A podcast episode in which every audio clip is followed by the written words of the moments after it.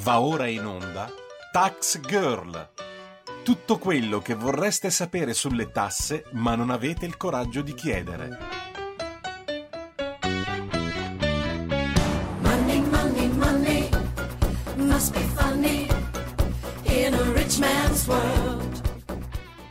Buongiorno e buon sabato mattina, io sono Giorgia Pacione di Bello e questo è Tax Girl, appuntamento settimanale di Radio Libertà con il fisco. Bene, allora una puntata pregna di eh, argomenti e soprattutto anche di discussione direi perché eh, partiremo appunto sarà incentrata sul salario minimo i problemi delle aziende e poi insomma sentiremo anche il settore del legno come se la sta passando. Ma partiamo proprio dal salario minimo sì o salario minimo no.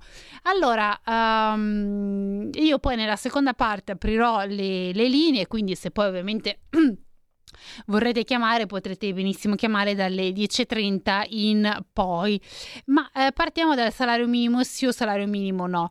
Eh, insomma come saprete questa settimana ha tenuto banco la discussione sul salario minimo. Movimento 5 Stelle e PD lo vogliono ma la domanda che io vi faccio e che vi sfido anche a dare una risposta è ma siamo sicuri che faccia così bene questo salario minimo? E perché dico questo? Partiamo da alcuni dati. Allora, secondo uno studio fatto da un'impresa, che vi ricordo essere l'Unione Nazionale di Imprese, che è un'associazione che rappresenta le micro, piccole e medie imprese italiane, l'85% dei contratti stipulati dall'associazione fissano una paga oraria superiore al 9%. Altro piccolo dettaglio, l'Italia è fatta da piccole e medie imprese per cui sul totale dei 27 contratti collettivi nazionali di lavoro sottoscritti da un'impresa e attualmente in vigore si registrano livelli di salario minimo in appena 4 casi. Vuol dire che oltre l'85% dei contratti firmati da un'impresa stabilisce una paga oraria superiore ai 9 euro. Più in generale significa che i CCNL presenti nell'archivio IMSS per i dipendenti del settore privato hanno un livello di copertura estremamente elevato. Riguardano infatti un totale di 1,5 milioni di, lavor- di datori di lavoro, pari al 99% delle aziende presenti in Italia, e di 14,7 milioni di lavoratori, pari al 97,6% della forza lavoro impiegata nel settore privato. Secondo lo studio, il livello del salario minimo in Italia inciderebbe in misura particolare, ovviamente estremamente negativa sulle piccole e piccolissime imprese del mezzogiorno, con conseguenze che non è difficile da immaginare. La prima è la riduzione di manodopera, oppure in alternativa un ulteriore ricorso al lavoro sommerso. E vediamo un po' perché molti adducono come spiegazione all'introduzione del salario minimo, magari anche in Italia, che c'è in altri paesi dell'Unione Europea. E lo studio di un'impresa ci viene incontro anche in questo caso, perché dice il salario minimo esiste in tutti gli Stati membri. In 21 paesi esistono salari minimi legali. L'ammontare di tale valore minimo varia in maniera significativa da 312 euro mensili in Bulgaria a 2142 euro mensili in Lussemburgo, mentre in 6 Stati membri Danimarca, Italia, Cipro, Austria, Finlandia e Svezia, la protezione del salario minimo è fornita esclusivamente dai contratti collettivi. Eh, dal documento di un'impresa emerge che la differenza nella determinazione del salario minimo all'interno dei vari paesi dell'Unione Europea eh, riguarda sia il livello economico-sociale complessivo che il livello giuslavoristico, partendo dunque da tale situazione l'individuazione di un eh, valore monetario unico, efficace, efficiente e congruo per tutta l'Europa appare pressoché utopistica. Perché per un'impresa è pressoché utopistica? E adesso ci fa un esempio concreto eh, per capire perché secondo un'impresa impresa eh, il uniformare tutti i salari all'interno dell'Unione Europea sarebbe una follia.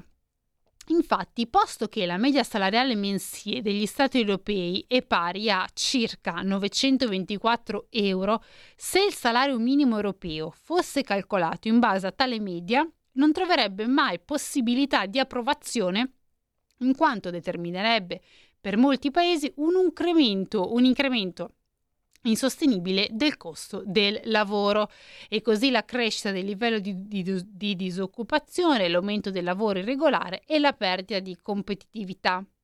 Diversamente, se la soglia venisse fissato a livello decisamente più basso, gli stati economicamente meno sviluppati manterrebbero un certo spazio di manovra per portarsi al livello stabilito, ma con il rischio di una contrazione a ribasso per i lavoratori dei paesi più ricchi rispetto ai paesi che ricchi lo sono meno. Quindi fondamentalmente qua fa capire che partendo dalla situazione attuale, se si andrebbe tutto verso il rialzo, ci sarebbe una, una discresia, quindi una, un aumento del un costo insostenibile, quindi aumenterebbe la disoccupazione, e dall'altra parte troppo basso, eh, anche questo creerebbe delle, delle problematiche. Sono proprio i paesi caratterizzati da un'elevata copertura della contrattazione collettiva ad avere minori percentuali di lavoratori a basso salario, un mi- una minore disuguaglianza salariale e salari commenti il consigliere nazionale di un'impresa. Nell'ordinamento normativo italiano, spiega sempre lo studio, la disciplina degli aspetti quantitativi dei sistemi e criteri di calcolo della retribuzione è affidata alla contrattazione collettiva, che assolve al compito di garantire, soprattutto per i lavoratori professionalmente meno qualificati, un livello minimo di salario soddisfacente e dignitoso. E infatti non per questo ci sono anche diversi sindacati che sono contrari all'introduzione del salario minimo eh, proprio per questo motivo, perché dicono ci sono, c'è, c'è la contrattazione collettiva, piuttosto si deve andare a lavorare su questa, non tanto introdurre nuove norme come può essere il salario minimo. Eh, ricordiamo inoltre che il, la contrattazione collettiva regola non soltanto il livello minimo di salario per le singole categorie e i singoli lavoratori, ma anche le ferie, retribuzioni, eccetera, eccetera, eccetera. Quindi molti altri eh, elementi che vanno poi a comporre la busta paga e le cosiddette mettiamo, agevolazioni o meno di un eh, lavoratore. E quindi eh, qual è il problema? Che la, il salario minimo molto probabilmente ha senso di esistere in tutti quei paesi, come avevo citato, mh, mm, e vado a riprendere, eh, esiste in, tutti, in 21 paesi esistono salari minimi legali eh, quindi per esempio ti dice Bulgaria e Lussemburgo, ha più senso quindi in questi paesi dove non c'è una contrattazione appunto collettiva, ma in paesi dove c'è una forte presenza di una contrattazione collettiva, eh, come appunto l'Italia, mh, mm, forse il salario minimo non ha tanto senso di esistere, anche perché l'emblema del salario minimo è applicato dentro un CCNL piuttosto che eh, inserire una nuova norma si potrebbe andare a migliorare i contratti comunque nazionali esistenti, ampliarli, modificarli alle categorie che non sono ancora coperti da queste tutele, eccetera, eccetera. Insomma, si, secondo me si hanno già tutti gli strumenti necessari per poter agire e tutelare ancora maggiormente quella parte dei lavoratori che magari al giorno d'oggi non, ancora, non, è, non è coperta ancora da determinate tutele contrattuali. La soluzione non è stratificare e intensificare con nuove norme, anche perché poi queste vanno a sovrapporsi, a creare sovrastrutture, a creare un sistema sempre più complicato e al posto che semplificare si va a complicare un sistema che già semplice di suo non è. Ma eh, vi voglio dare ulteriori dati eh, appunto per eh, ulteriori spunti di riflessione su il salario minimo sì o il salario minimo no. Allora, il salario minimo, come appunto vi ho anche detto, è previsto in diversi paesi, anche all'interno dell'Unione Europea, vero? Assolutamente vero, ma pochi paesi presentano le differenze economiche e sociali che esistono tra le regioni italiane. Un esempio concreto è la Svizzera, no? Per esempio si dice in Svizzera c'è una uh, diversa ricchezza, ma è un elemento di criticità. Il salario minimo, per esempio, stabilito in un cantone è diverso rispetto a quello di un altro cantone, perché vivere a Lugano oppure a Ginevra, a Zurigo è diverso rispetto che vivere a, non so, Lucerna o un altro uh, cantone. Eh, e questi degli stipendi ne tengono conto. Um, e questo è il primo emblema e la stessa cosa si può uh, rifare comunque all'Italia. L'Italia purtroppo sappiamo che anche eh, la diversità di ricchezza, la diversità di standard di vita è completamente diversa se perdiamo la Sicilia e la Lombardia e quindi standardizzare gli stipendi uguale lo stipendio minimo, per esempio, salario minimo in Lombardia oppure in Sicilia è un errore del tutto madornale. Ma lo si è visto banalmente con il reddito di cittadinanza, eh? si è fatto anche questo ragionamento mh, con il reddito di cittadinanza dove si diceva sì, ma gli standard di vita sono diversi, eh, 500 euro, eh, non so, in Sicilia comunque nel centro-sud mi compro tot, e al nord gli affitti, eh, le spese, eccetera, sono di un altro trend e quindi costano anche molto di più. Quindi non è una cosa proprio così strana quella che sto dicendo. L'altra cosa, in un sistema come quello italiano la proposta di un salario minimo eh, non commisurata appunto alla spesa locale potrebbe portare le aziende a ridurre le assunzioni aumentando l'automizzazione. Quindi qua si sta cercando di dire inseriamo il salario minimo per dare più certezza a tutti, ma anche insomma per eh, garantire un, uno stipendio più eh, accelerato, cioè più più corposo, ma attenzione perché dall'altro lato eh, c'è la spada di Damocle del se io non riesco a sostenermi vado verso i licenziamenti e cerco di automizzare, automi, automazz, insomma, usare più macchine possibile all'interno del mio uh, processo. E quindi questi secondo me sono degli elementi che devono essere presi soprattutto in considerazione anche esplicitamente a livello nazionale, ovviamente quando in Unione Europea si decidono delle norme o delle linee guida uh, da seguire, eh, non si tengono conto anche delle varie peculiarità nazionali, ma c'è da dire che non essendo un obbligo di introduzione di una determinata anche eh, normativa o insomma di, eh, di un qualcosa, i legislatori o comunque i politici nazionali poi dovrebbero un attimo andare a calare il tutto nella realtà, se o meno italiana. Ma come avevo detto, in questa uh, prima parte affronteremo anche un tema e cercheremo di capire anche come sta andando appunto il settore del legno. Il settore del legno che è sempre stato molto importante per l'Italia, soprattutto le imprese che lavorano in questo settore e eh, insomma adesso cercheremo anche di capire se prima la tua pandemia, adesso con questa situazione economica non tutto favorevole e soprattutto anche se con le sanzioni che sono state imposte eh, alla Russia, eh, insomma come se la sta vivendo, come se la stanno vivendo, se la sta vivendo questo settore e soprattutto queste imprese. E per affrontare questo tema lo faremo con eh, Franco Montrasio che è mobiliere presidente della categoria legno arredo per Confartigianato Milano, Monza e Brianza. Buongiorno Franco. Buongiorno a voi, buongiorno agli ascoltatori.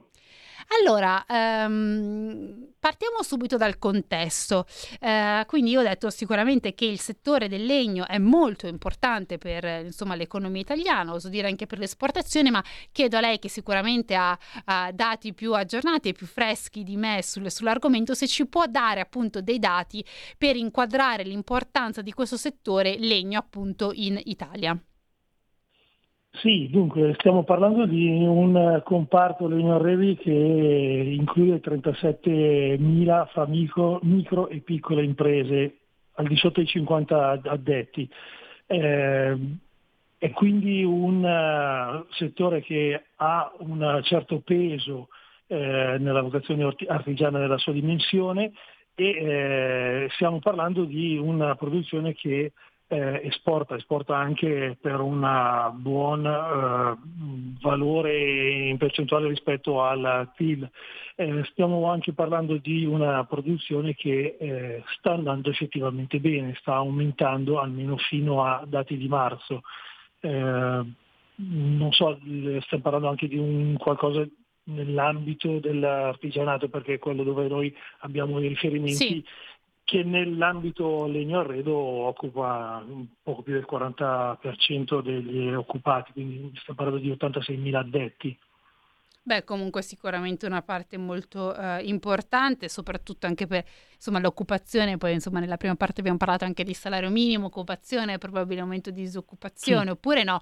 Quindi in sostanza anche il legno contribuisce e le imprese che lavorano eh, nel legno contribuiscono sicuramente all'occupazione in Italia. Ma eh, entrando appunto nel vivo di questa situazione... Um, economica, quello che volevo appunto chiedere come stanno, come stanno vivendo e come stanno le aziende del settore in questo contesto economico, mi riferisco ovviamente all'aumento bollette, quindi elettricità, gas, eh, l'inflazione che, che, aumenta, insomma mh, dopo il Covid eh, che insomma abbiamo visto una, una situazione drammatica, adesso non si è fatto il tempo a uscire a recuperare che subito siamo entrati... Sì. In realtà dopo il Covid per quello che ha riguardato il, il comparto del legno arredo e per arredo stiamo parlando soprattutto di arredo casa, il mercato interno ha beneficiato di un po' di situazioni favorevoli, mm. dall'aver vissuto casa e quindi aver voglia di eh, risistemare, dall'aver quattro soldi che non si possono spendere in ferie o eh, scelte di questo tipo e quindi ritornate sull'arredo ai vari bonus legati alla ristrutturazione piuttosto che all'acquisto mobili. Eh, questo però è specifico per l'arredo casa. Sì. In sofferenza sono stati quelli che erano i comparti legati all'arredamento o al lavoro sull'esportazione e su quello che erano le strutture ricettive e alberghiere, eh, cosa che sembra adesso stia riprendendo ma che va a scontrarsi con la realtà delle difficoltà di reperimento materie prime, aumento dei costi soprattutto energetici che poi ricadono anche su quelle delle materie prime e eh, la situazione della guerra con eh, gli ultimi dati che parlano di aumento tassi di interesse piuttosto che forte aumento dell'inflazione e quindi capire poi da settembre quando l'Italia riparte dopo le ferie dove siamo e le nubi all'orizzonte non sono proprio, proprio chiare. Ecco, quindi anche qui una situazione non del tutto rosea. Eh, a proposito di eh, eventi, insomma, le situazioni di guerra, l'aumento adesso dei tassi di interesse, eccetera, eh, due domande. La prima è in che rapporti siamo in termini di scambi commerciali per quanto riguarda il settore del legno e dell'arredo con la Russia?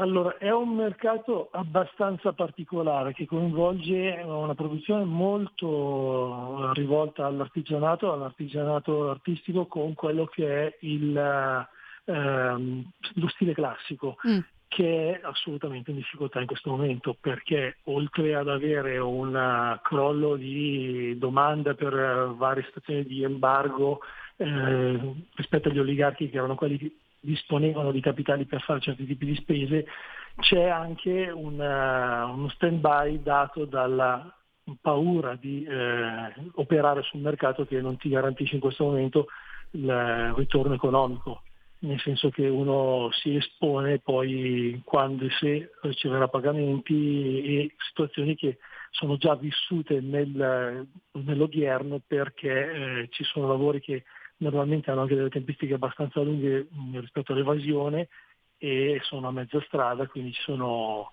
eh, fabbriche, botteghe che hanno lavoro fermo e non riescono ad andare avanti o non vogliono andare avanti perché in questo momento c'è molta paura certo. e incertezza. Assolutamente.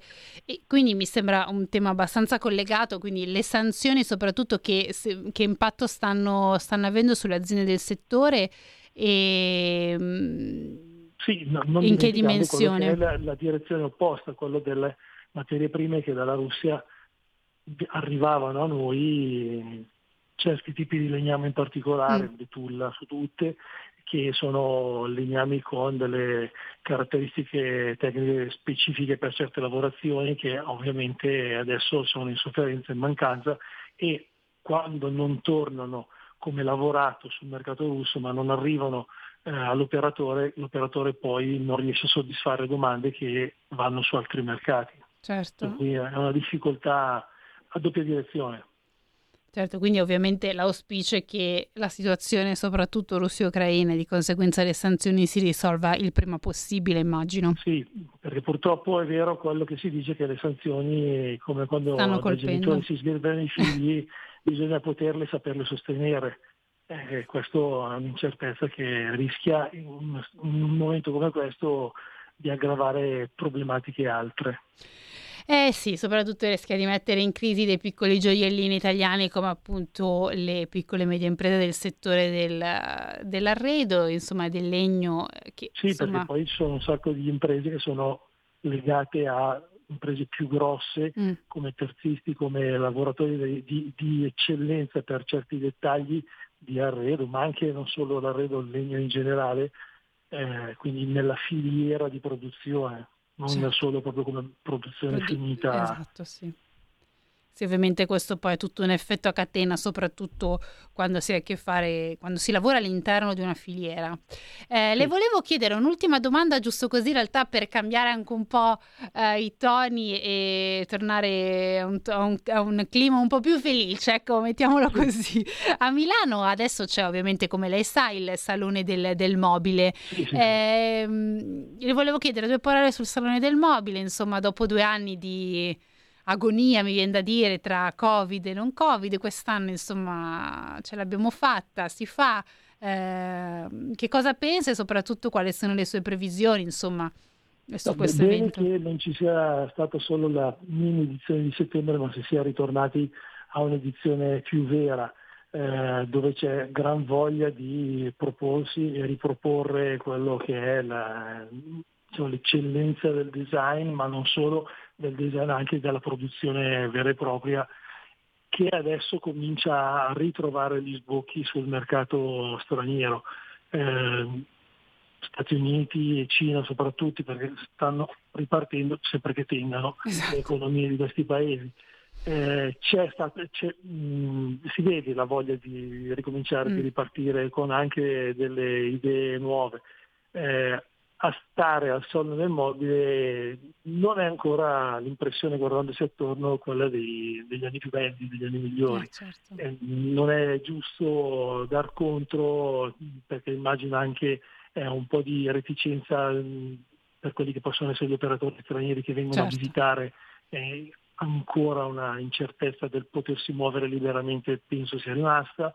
Eh, c'è volontà, ci sono segnali di ripresa, anche se non sono ancora così ben evidenti nei numeri. Poi ci saranno fra un po' i dati di chiusura di quelli che sono gli stati di afflussi e le partecipazioni al salone del mobile, ma la città eh, ha sentito che c'era l'evento. E direi che già questo è molto importante anche perché poi insomma già vedevo sui vari social ma anche persone che parlano del cosiddetto fuorisalone, no? Quindi anche questo è un evento che eh, il Salone del Mobile che poi collega e coinvolge tutta la città e tutti i milanesi, anche persone che vengono da fuori. Da Allora, mobiliere, da sì. mobiliere dico che si sta avendo l'impressione che c'è più fuori salone che salone. Però mi permetto di dire che mh, gli, gli eventi del salone sono sempre molto interessanti, eccetera. Il fuorisalone, secondo me, ha sempre dato quella cosa anche un po' più di ulteriore leggerezza, ecco. Eh, però, ecco, magari mh, forse è, è la giusta chiave anche per far ritornare eh, le persone verso il, fuori, verso il salone e il fuorisalone, che sono due eventi insieme molto belli e molto interessanti che invito tutti a, eh, ad andare. l'altro. Esatto, assolutamente sì. Allora, eh, noi siamo arrivati alla fine di questa prima parte. Io ringrazio per essere stato con noi questa mattina Franco Mortra- eh, Mon- mo- scusate, Franco Mortrasio, mobiliere presidente della categoria legno arredo per Confertigianato Milano, Monza e Brianza. Quindi grazie ancora di essere stato con noi questa mattina. Grazie a voi per essere stati ospitati. E allora noi adesso facciamo una breve pausa, poi torniamo e visto che abbiamo ancora un paio di minuti vi ricordo che visto che adesso aprirò le linee, se volete subito dopo la pubblicità ovviamente la canzone dire la vostra sul tema so, dei salari oppure altro potete chiamarlo 02 66 20 35 29 oppure mandare un whatsapp al 346 64 277 56 quindi a dopo una breve pausa pubblicitaria. La tua radio è ascoltabile anche con la televisione in digitale. Sul telecomando della televisione digitale o del tuo ricevitore digitale puoi scegliere se vedere la TV o ascoltare la radio. Risintonizza i canali radio e troverai anche Radio Libertà, canale 252.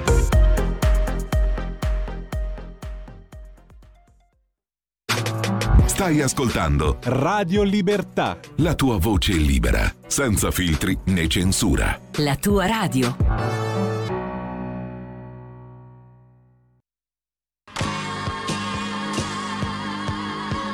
Davide Volpin, un'ora in diretta nel passato per non dimenticare i grandi artisti e la loro grande musica. Ogni sabato dalle 17 alle 18, spazio pomeriggio su Radio Libertà.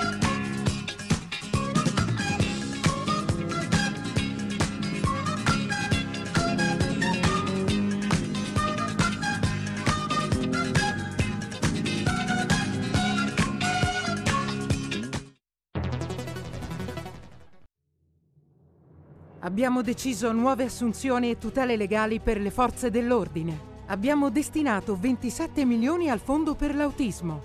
Sono le risposte concrete ai problemi degli italiani. Scrivi il codice D43 nella dichiarazione dei redditi.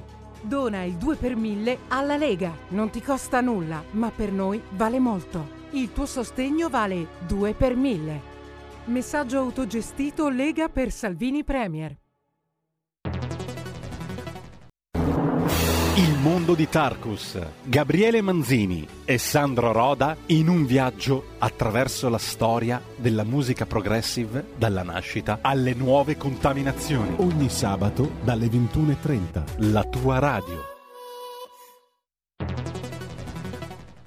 La radio è sempre di più ovunque. Io la radio la ascolto in auto con tutti i nuovi programmi, perché ho la radio DAB. E tu? Io al lavoro ascolto la radio dal mio computer. E tu? Io a casa l'ascolto dalla mia TV. E tu? Io l'ascolto dal mio telefonino, con Radio Player, l'app delle radio italiane. E tu? Io la radio l'ascolto con lo smart speaker. Oggi 35 milioni di italiani ascoltano la radio così. E tu? La radio, ovunque, sempre di più. Anche Radio Libertà è su Radio Player Italia.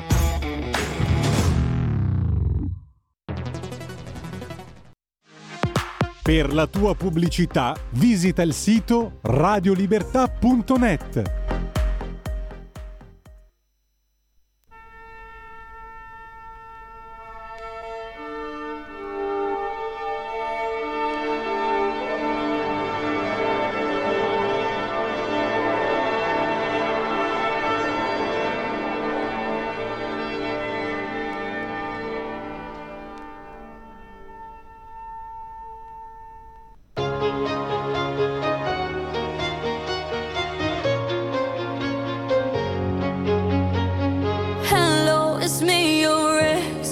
I called to say not sorry, but I wish you the best. And I don't hold no grudges, promise this ain't a test.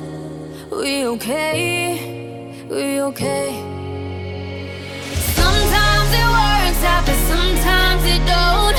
Maybe we'll fix this, or maybe we won't.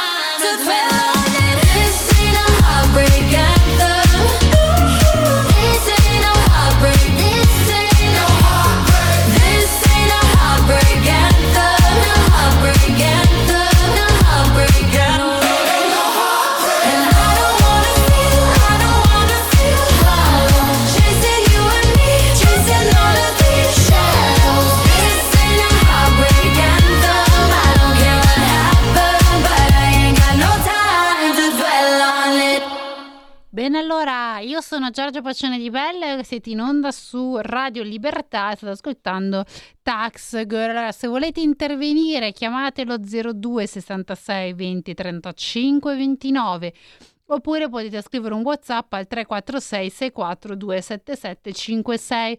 Vi ricordo che nella prima parte abbiamo parlato del salario minimo sì o salario minimo no, abbiamo detto insomma ehm, diversi dati, tra cui un'impresa e altri spunti di riflessione dove insomma ci andavano a suggerire che forse il salario minimo non sarebbe la soluzione a tutti i mali, quindi se volete dire la vostra su questo o su altri argomenti non esitate a chiamare. Bene, allora, in questa invece eh, nostra seconda parte, dopo aver parlato appunto con Francesco Montrasio, che vi ricordo essere presidente della categoria appunto Legnarredo eh, di Confartigianato per Monze Brianza, insomma ci ha fatto il quadro della situazione eh, delle imprese, la, la, la, guerra in Russia e soprattutto le sanzioni, la guerra scusate, in Ucraina e soprattutto le sanzioni eh, che si stanno imponendo contro la Russia eh, stanno ovviamente penalizzando molto le imprese del, del mondo del, del, legno e dell'arredo eh, e questo in sostanza non, non, sta avendo delle ripercussioni molto positive, c'è anche descritto quanti occupati lavorano in queste aziende e insomma la situazione spera che si risolva nel più breve tempo possibile perché è una situazione che a lungo non è ovviamente sostenibile, come ha ricordato lui prima di fare una cosa prima non so, per esempio di fare delle sanzioni, bisogna eh, capire e soprattutto eh, ragionare se si è in grado di sostenerle, di far fronte oppure no. E noi evidentemente come eh, Italia non siamo così in grado di sostenere tutte queste sanzioni che stiamo imponendo alla Russia, insomma eh, ne stiamo pagando anche noi adesso, ma anche più avanti ne continueremo a pagare il prezzo economico, speriamo non in perdita di posti di lavoro, sinceramente, soprattutto in settori chiave come quello del legno e dell'arredo.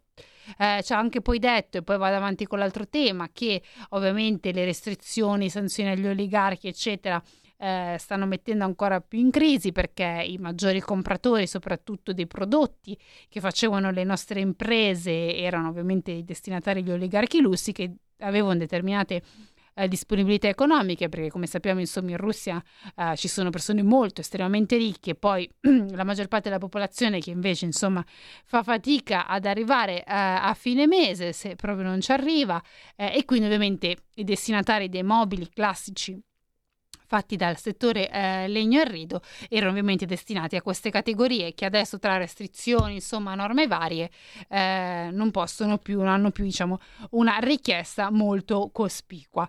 Eh, come avevo anche accennato eh, all'inizio della trasmissione, allora, prima di continuare con il secondo argomento che vi inizio ad accennare, poi dopo l'ascoltatore eh, lo affronteremo, è la difficoltà sia eh, delle imprese, soprattutto italiane, di fare impresa in Italia e poi scopriremo anche i motivi. Ma allora, visto che abbiamo un ascoltatore, non facciamolo aspettare ulteriormente. Buongiorno. Ah, buongiorno signora, mi chiamo Sergio da Bolzano. Buongiorno. Sì, buongiorno. Senta, stavo ascoltando la sua televisione, lei accennava appunto uh, diciamo alla penuria di, di, di, che i russi adesso non, non, vogliono più le nostre imprese perché logicamente c'è questa, questa guerra e io volevo farle un accenno di io ho degli amici che sono andati in Russia, mm-hmm. facevano i piastrellisti e avevano avuto una grande diciamo, commessa da parte di, come diceva lei, di oligarchi, di persone che sono, sono ricche per fare le piscine, perché sono gli italiani sono considerati i migliori piastrellisti per fare le piscine. Ecco, adesso abbiamo perso anche quel comparto lì. Ecco, volevo solo dirle questo, quanti danni vengono provocati da questa, questa guerra contro la Russia. Ecco, la ringrazio e buona giornata. Grazie a lei. Eh, allora, beh sì, eh, questo è un altro, appunto, un altro, un altro settore che ovviamente in cui abbiamo delle, delle eccellenze nazionali che, insomma, soprattutto con le sanzioni, eh, con le restrizioni che insomma sono state imposte contro la Russia perché ha mosso guerra contro l'Ucraina, eh, ne, ne, stiamo pagando anche noi eh, lo scotto. Ovviamente nel lungo uh, periodo, nel lungo andare, non so quanto sia sostenibile, anzi credo che non sia sostenibile per molte aziende eh, insomma staremo poi a, a vedere. Eh, allora, vi stavo appunto accennando come mh, mm, l'argomento di quest'altra, eh, di questa seconda parte che abbiamo ormai iniziato da mh, mm, diversi minuti, sia appunto come sia difficile fare impresa in Italia. Allora, tutti noi sappiamo che ci sono una giungla di norme mh, mm, che è molto difficile districarsi, che abbiamo una stratificazione normativa che non fa capire eh, il senso delle norme, che quindi ci vuole sempre qualcuno di fianco a un professionista, quindi di fianco all'imprenditore o al singolo cittadino che ti spieghi e che cerchi di interpretare al posto tuo le norme perché sono scritti in burocratese, sono poco chiare, sono stratificate, ma a tutto questo mh, diciamo casino si aggiunge anche il problema, quindi la complicazione del fatto dei cambi normativi. Quindi in realtà ci sono dei cambi normativi che vanno di anno in anno, quindi non rispettando le scadenze, vanno ulteriormente a aggravare questa situazione e le imprese si trovano a destreggiarsi non solo in una giungla di norme, ma anche in norme che fino a sei mesi prima erano in vigore e sei mesi dopo non erano più in vigore, come è tra l'altro il caso di una del bonus aggregazioni. Ma vi lascio con il diciamo il fiato sospeso perché c'è eh, ci sono altre due chiamate quindi per non far aspettare troppo perché poi insomma si intasano anche diventa la fila come le auto elettriche per fare la, la ricarica. Andiamo la parola al nostro primo ascoltatore. Buongiorno. Buongiorno, sono io, sì. sì sì sì è in onda. Senti un attimo. Allora, visto che si sta parlando delle sanzioni alla Russia che hanno penalizzato e che stanno penalizzando in maggior ragione l'Italia e gli italiani, perché bisogna ricordarsi che l'Italia è formata dagli italiani che soffrono, mi risuonano nelle orecchie le parole dell'intervista che fece l'ex grande presidente Cossiga al giurato quando il giurato gli chiese un giudizio su Draghi. E potete andarlo a sentire e sapete cosa disse Cossiga di Draghi? Un vile affarista e liquidatore dell'Italia, vile affarista e liquidatore dell'Italia. Draghi non mi puoi denunciare perché sono le parole che disse Cossiga. E qua siamo arrivati a questo punto, continuiamo a darci le martellate in mezzo alle gambe, no? pur di far felici gli americani. Buongiorno. buongiorno diamo la parola al secondo ascoltatore buongiorno pronto? Credo che sia caduta la linea. Quindi eh, se vuoi richiamare richiama pure ti ricordo il numero 0266203529 oppure puoi scrivere un whatsapp al 346 6427756 ah ha ripreso la linea. Ok quindi ascoltiamolo subito. Buongiorno. Sì, buongiorno, sono Roberto da- dalle Canarie. sì. Allora, ehm, a proposito delle sanzioni della Russia, l'ultima pensata della comunità europea è di non comprare più petrolio dalla Russia e tanto noi lo compriamo da un'altra parte. Ma molto bene, infatti l'altro giorno l'Arabia Saudita ha aumentato il prezzo del petrolio.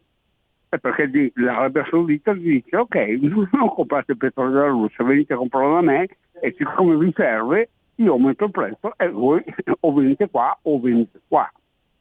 È chiaro, no? se, se la Certo. domanda è, è maggiore dell'offerta, cosa fai? La paghi di più. Certo, allora sicuramente il ragionamento del nostro ascoltatore ha un che di fil logico. Allora, eh, ma stavamo appunto dicendo che eh, una norma che è stata cambiata dall'oggi al domani, più che altro dal dicembre a gennaio, è stato appunto il bonus aggregazioni. Vi ricordo che il bonus aggregazioni avrebbe avuto valenza, riguardava soprattutto le aziende e le aziende italiane per tutto il 2022 e in realtà con la legge di bilancio, insomma che è stata l'ultima legge di bilancio, si è deciso di farlo finire a dicembre 2022. Perché parlo del bonus aggregazione? Perché è così importante? Perché praticamente l'obiettivo del bonus aggregazione è di dare dell'agevolazione alle imprese che appunto eh, si vanno a unire e insomma creano dei diciamo conglomerati più eh, strutturati, più, più grandi, quindi per crescere anche di dimensioni. E perché è importante soprattutto in un paese come l'Italia? Perché l'Italia è fatto soprattutto da piccole e medie imprese, piccole e medie imprese che competono nel territorio nazionale ma che fanno fatica a guardare all'estero e a competere soprattutto all'estero con le aziende straniere, aziende straniere che sono molto più strutturate, che non sono solo aziende di famiglia, o meno sono, hanno sor- superato il livello di aziende di famiglia e quindi riescono anche a competere in altri mercati. Eh, quindi cercare di strutturare maggiormente le nostre aziende, dare un vantaggio anche fiscale nel caso in cui appunto eh, ci sia questa eh, volontà di voler crescere, vi- svilupparsi e strutturare, in realtà era in un'ottica anche futura eh, un'ottima, un'ottima iniziativa perché questo sarebbe andato ad agevolare nettamente e molto il nostro tessuto economico. Ovviamente non sto neanche a ribadirvi l'ovvio, cioè nel senso che avere delle aziende più forti, più competitive a livello anche internazionale fa bene anche alle casse dello Stato e all'economia comunque eh, nazionale, ma in realtà si è deciso che eh, dovesse essere tolta al dovesse finire appunto al 2021. Eh, ma andiamo appunto con ordine, perché in realtà questa norma qui del bonus aggregazioni era stata inserita appunto con il decreto crescita ed era un'agevolazione fiscale, quindi il bonus aggregazioni riconosceva nel limite di 5 milioni di euro che si applicava sia ai fini IRES che IRAP a tutte quelle società che si formavano a seguito di fusioni, scissioni o conferimenti tra altre realtà. La norma prevedeva come il bonus potesse essere concesso solo se ovviamente le operazioni di aggregazione fossero avvenute tra imprese attive da almeno due anni, se la società eh, aggregante era soggetta, eh, era soggetta all'imposta sul reddito e se i soggetti coinvolti ovviamente non facevano parte dello stesso gruppo societario. Ehm, ovviamente se si soddisfavano tutti questi requisiti si poteva richiedere, si poteva accedere alla seguente agevolazione fiscale, norma che come vi stavo spiegando era stata inserita nel decreto crescita proprio per andare a agevolare lo sviluppo delle imprese italiane con l'obiettivo di farle diventare più competitive, soprattutto sia in un contesto nazionale ma anche in un contesto globale. No? Molto spesso ci lamentiamo delle ame francesi, ama gli americani, ci comprano tutto, eh, però perché abbiamo dei piccoli gioiellini che non riusciamo a far crescere, a sviluppare. Quindi sono i gioiellini che si vengono comprati, non sono i gioiellini che comprano eh, altre realtà, eh, non magari italiane o anche italiane per svilupparsi di più. Non dimentichiamoci infatti come in Italia ci siano principalmente, come avevo già detto, piccole e medie imprese tipicamente a conduzione fi- familiare, che ovviamente non hanno né gli strumenti né le capacità per competere a livello internazionale. E questo non perché siano delle cattive persone o altro, ma semplicemente perché una realtà eh, comunque ehm, locale, quindi una realtà più che altro familiare, ha anche una dimensione uh, una struttura a livello proprio di corporate che è totalmente diversa rispetto a uh, una realtà come se penso alla Apple che è una multinazionale o già un'azienda comunque molto più uh, strutturata. E questo è importante perché eh, a parte che ci sono anche delle distorsioni a livello familiare, penso alla difficoltà di eh, far proseguire per esempio un'azienda dalla generazione 1 alla generazione 2 alla generazione 3. E questa è una distorsione tutta na- italiana perché una realtà per esempio che è nata con un fondatore magari anche molto interessante potrebbe anche non arrivare alla seconda o terza generazione perché tendenzialmente in Italia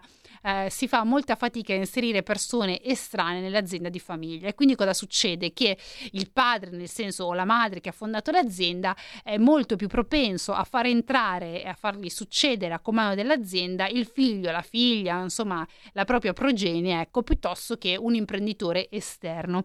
Questo anche indipendentemente se due cose. Il primo, se il figlio o la figlia abbia la volontà, quindi magari non ha quella predisposizione lì, non ha voglia di fare l'imprenditore, vuole fare il carpentiere, vuole fare altro. E la seconda cosa, magari non ha le capacità, quindi non ha la predisposizione per, non ha la stessa capacità imprenditoriale del genitore diciamo fondatore. E il mix tra questi due eh, temi quindi il primo o il secondo ovviamente portano quando poi si dà in mano l'azienda al figlio o alla figlia che non ha la predisposizione o non ha la voglia di perché non è quella la sua ambizione a far crollare un'azienda di famiglia che magari poteva avere un successo florido. Eh, ovviamente l'inserimento di capitali fondi esteri ma anche magari semplicemente manager esteri permette di strutturare maggiormente l'azienda di farla crescere di farla evolvere e di farla appunto uscire dalla realtà aziendale e competere anche con sistemi sistemi molto più, ehm, molto più complessi. Come vi dicevo, quindi questa norma era fondamentale ed importanza, peccato che con la legge di bilancio 2022 si sia deciso che non si è capito il motivo, però che non c'era spazio per questa norma e ovviamente, cioè o meglio, si è anticipata la sua scadenza Uh, di, uh, diciamo di, di, un anno perché scadeva a fine di dicembre di, del 2022 e in realtà è stata fatta terminare nel 2021. Eh, cosa succede? Che per anticipare la scadenza di un anno ovviamente sta creando non pochi problemi a tutte quelle società che magari avevano già programmato operazioni di aggregazione, di fusione eh, in vista appunto dell'agevolazione della sua scadenza originariamente prevista.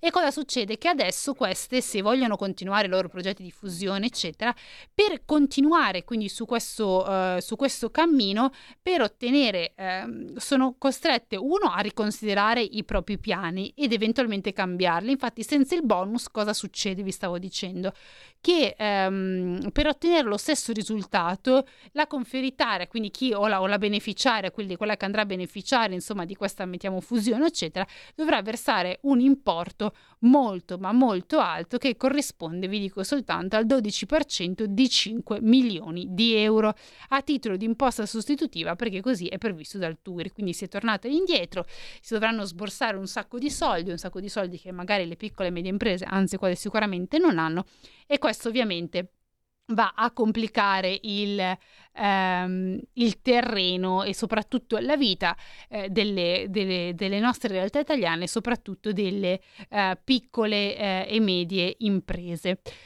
Tra l'altro, eh, quando vi avevo iniziato ad accennare ai problemi che hanno le ehm, scusate, i passaggi generazionali nelle nostre eh, famiglie, nelle nostre appunto realtà imprenditoriali, familiari, oltre al eh, passaggio magari non desiderato, no? quindi il non volere fare introdurre il manager perché si vuole il figlio la figlia, eccetera.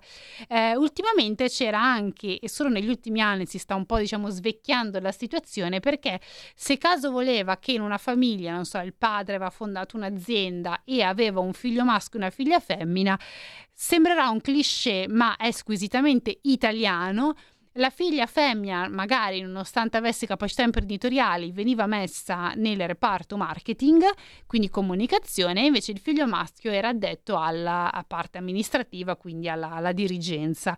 Um, devo dire che in realtà negli ultimi anni questo trend si sta parzialmente invertendo, nel senso che ci sono sempre più cosiddetti passaggi generazionali in rosa e soprattutto anche di aziende eh, che molto spesso magari fanno sorridere.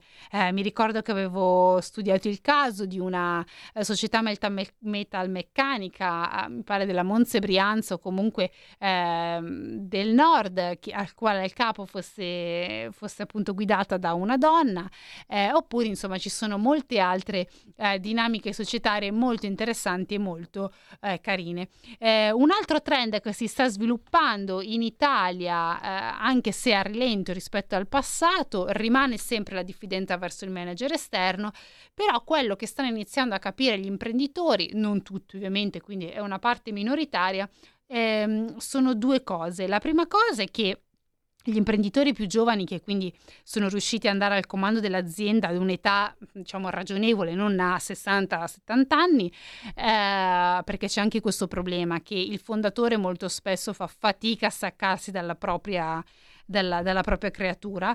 Comunque, quelli che sono riusciti ad andare al comando e hanno capacità gestionale tutto ad un'età comunque diciamo congrua e hanno dei figli, hanno capito e stanno cercando di fare esperienze fanno fare esperienza ai figli in altre aziende prima di farla rientrare eh, nella propria azienda. Quindi dicono prima ti fai le ossa fuori e poi dopo, se ti dimostri capace, competente, eccetera, eh, rientri eh, qui da noi e inizi il percorso di affiancamento, insomma, in base a quello che hai imparato e studiato.